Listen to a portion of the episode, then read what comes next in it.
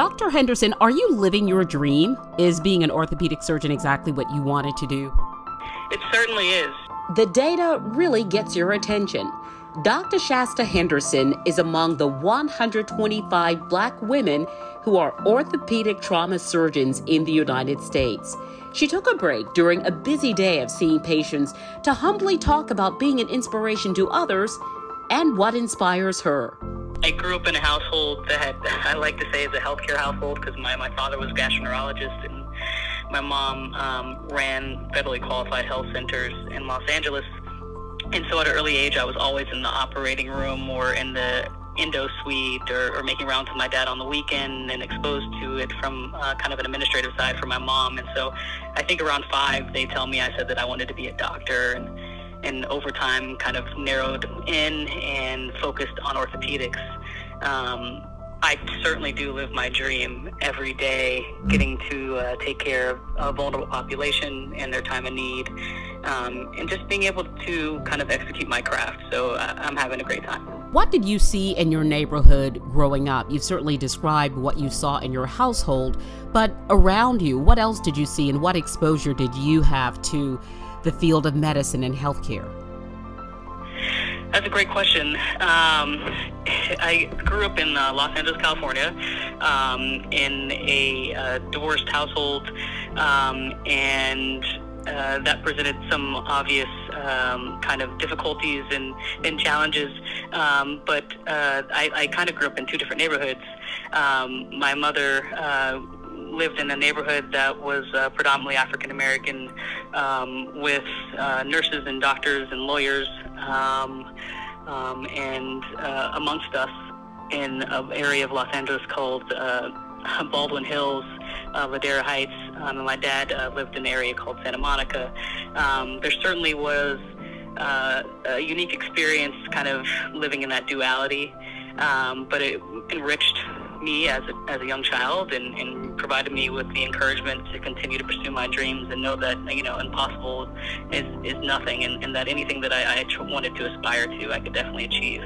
Did you experience challenges? Certainly. Uh, you present yourself and you find yourself in situations where you may be the only um, or where you may be the first of someone that looks like you, maybe in schoolroom or schoolhouse or maybe in a certain classroom or, or perhaps at a certain facility working. Um, and so that presents challenges um, in terms of what someone expects of you or and what you believe to be yourself in terms of qualifications, uh, a, readiness for the job. Um, and that certainly has occurred to me at, at numerous steps throughout this education process and now into working.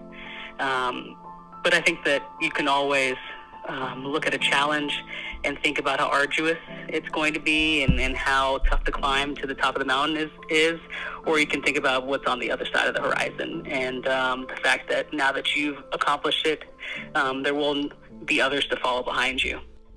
I imagine some of those challenges happened in college. College certainly an experience that shapes who many of us ultimately become for those of us who are afforded an opportunity to go to college. Can you tell me about your college experience, where you went to college? I went to uh, college at uh, Barnard College of Columbia University. Um, I had the fortunate and uh, the opportunity to uh, play basketball during my four years there, which certainly colored a lot of my experience. Um, it provided me with uh, discipline because there were time constraints um, of an Ivy League a- academic schedule as well as a you know a Division One uh, basketball schedule um, that I had to balance. Um, it also gave me an immediate family, which was comforting. That I uh, since I was three thousand miles away. But it also presented interesting challenges as, as uh, Columbia uh, was historically all male college. Um, when I was there, I, I distinctly remember during my freshman year, there uh, wasn't a fully established um, Department of African American Studies, um, and they hadn't received um, the same recognition as other uh, departments within the university. Um, and so uh, I can distinctly re- recall um, us petitioning um, for that and uh, hitting, holding some sit-ins and some protests to ensure that that, that occurred. Um, so that's one of the things that I can I can uh, definitely remember about my college experiment experience and, and think it uh, was formative. And what about medical school, Dr. Henderson? Where did you go? I went to medical school at Wake Forest uh, in Winston-Salem, North Carolina. Um, coming from New York City to Winston-Salem, North Carolina, certainly was an eye-opening experience. Um, from the probably the busiest city in the country to uh, certainly a small kind of tobacco town. Um, but Wake Forest was wonderful and provided me with a, a great foundation. And there certainly is a big push and effort uh, worldwide to encourage students to enter the field of STEM education, science, technology, engineering, and math. Um, were there people in your life who supported your interest in STEM education as you were growing up? And, and what are your suggestions and recommendations to parents and families who might be listening to this podcast and want to encourage their child in the same direction? Yeah, I think it's never too early to get your child exposed to um, STEM um, kind of programs. Um, I would think that uh, you know at an early age, I, I was had the opportunity to uh, be involved in kind of an accelerated after-school math program, um, which really piqued my interest and uh, made me excited for math in the classroom. Um, I think that there are certainly more concerted efforts to get um, young girls and boys um, and uh, people that previously are and currently are underrepresented in those fields interested in in uh, STEM. And I don't know that all those programs were occurring when I was a child, but I'm su- I'm very excited that they they occur now. I think that. Um, just allowing your child to know that this is a possibility, that these opportunities are out there, um, and hey, people that look like you do these jobs is the is the first step. Um, it's hard to want to become something that you've never actually seen, um, and so representation is super important. Um, in terms of what can happen on a on a larger scale, I think companies have to take um, diversity, equity, and inclusion seriously, and make sure that their staff um, looks and is representative of the clientele that they serve. You've reached such a high level of success, but are there still obstacles you encounter despite your academic and professional achievements? I think um, the obstacles that I encounter now, um, I think that they, I see them as opportunities for education. Honestly, um, you know, we're at a place where this has become a, a hot topic, which is a good thing. It's mm-hmm. a topic that that everybody wants to discuss, um, and that is at the forefront of um, you know Fortune 500 companies' minds.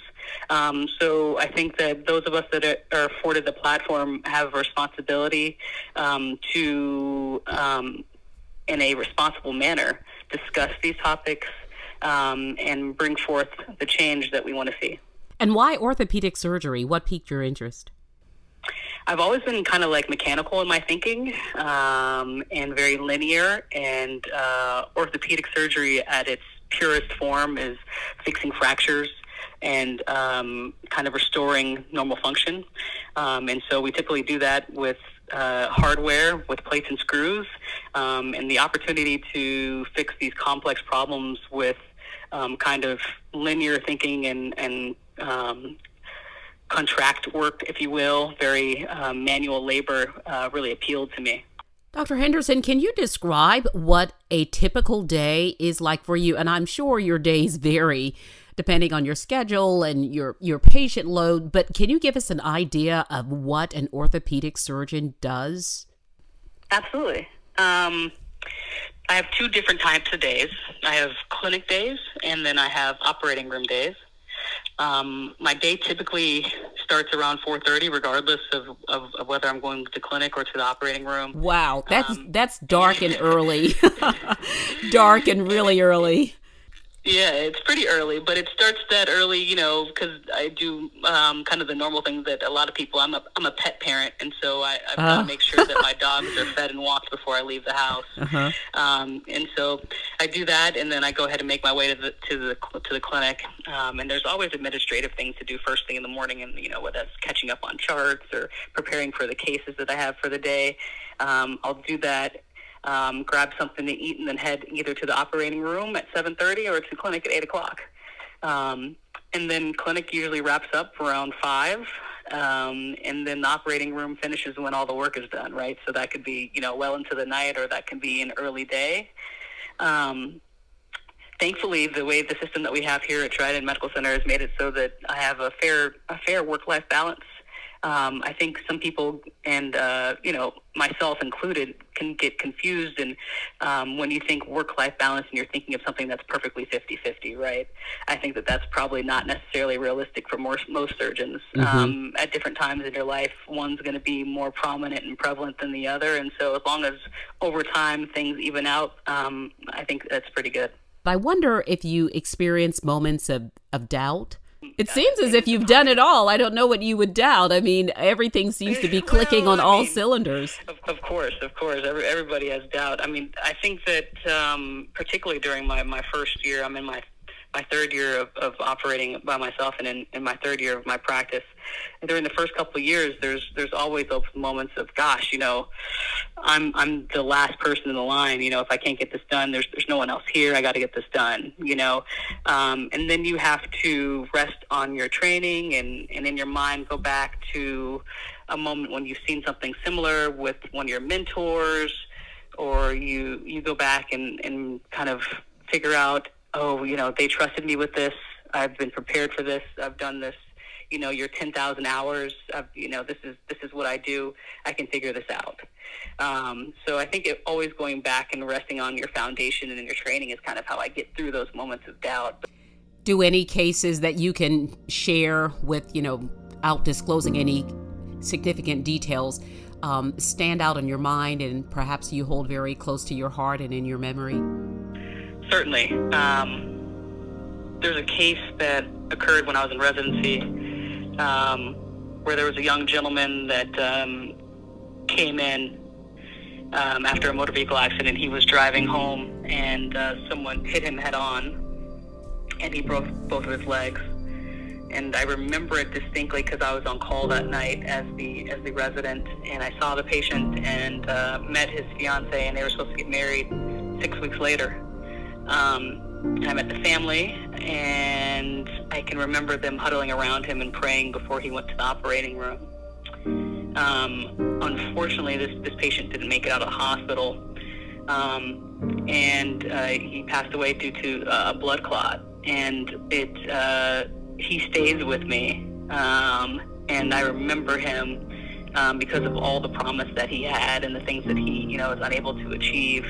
Um, and so experiences like that are what spur you to create processes and, and, and improve processes to ensure that that doesn't happen to, to patients in the future.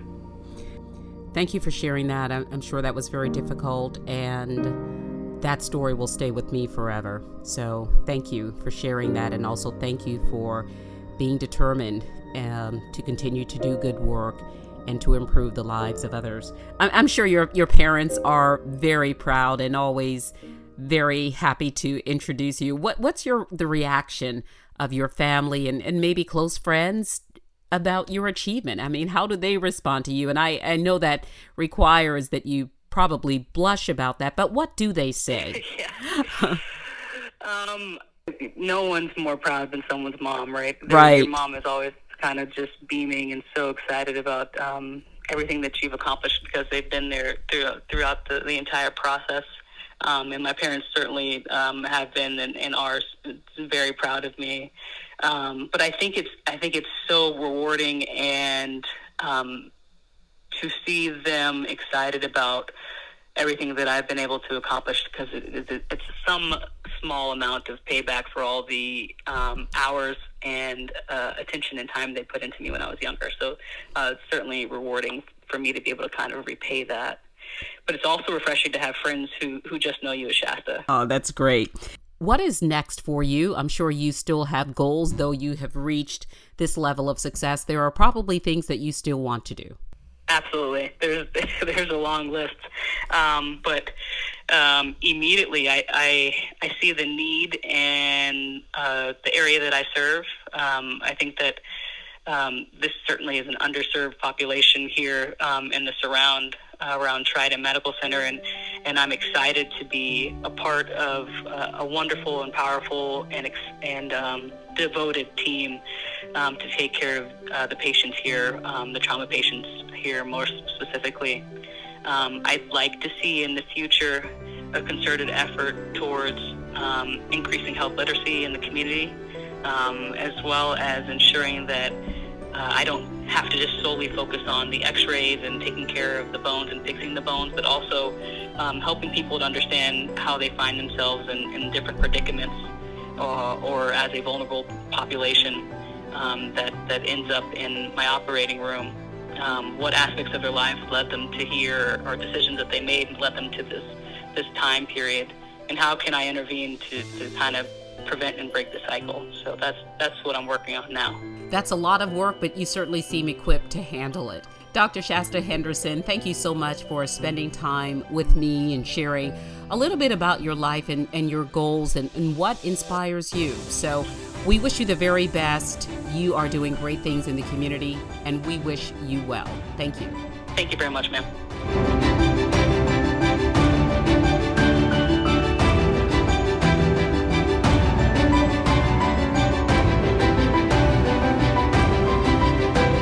That's it for this episode of Let's Talk. Let's Talk is produced by Eric Johnson. I'm the host, Carolyn Murray. We welcome your comments and advice on our podcast, so please write a review and share the link with others. Thanks again for listening to Let's Talk. Goodbye until the next time.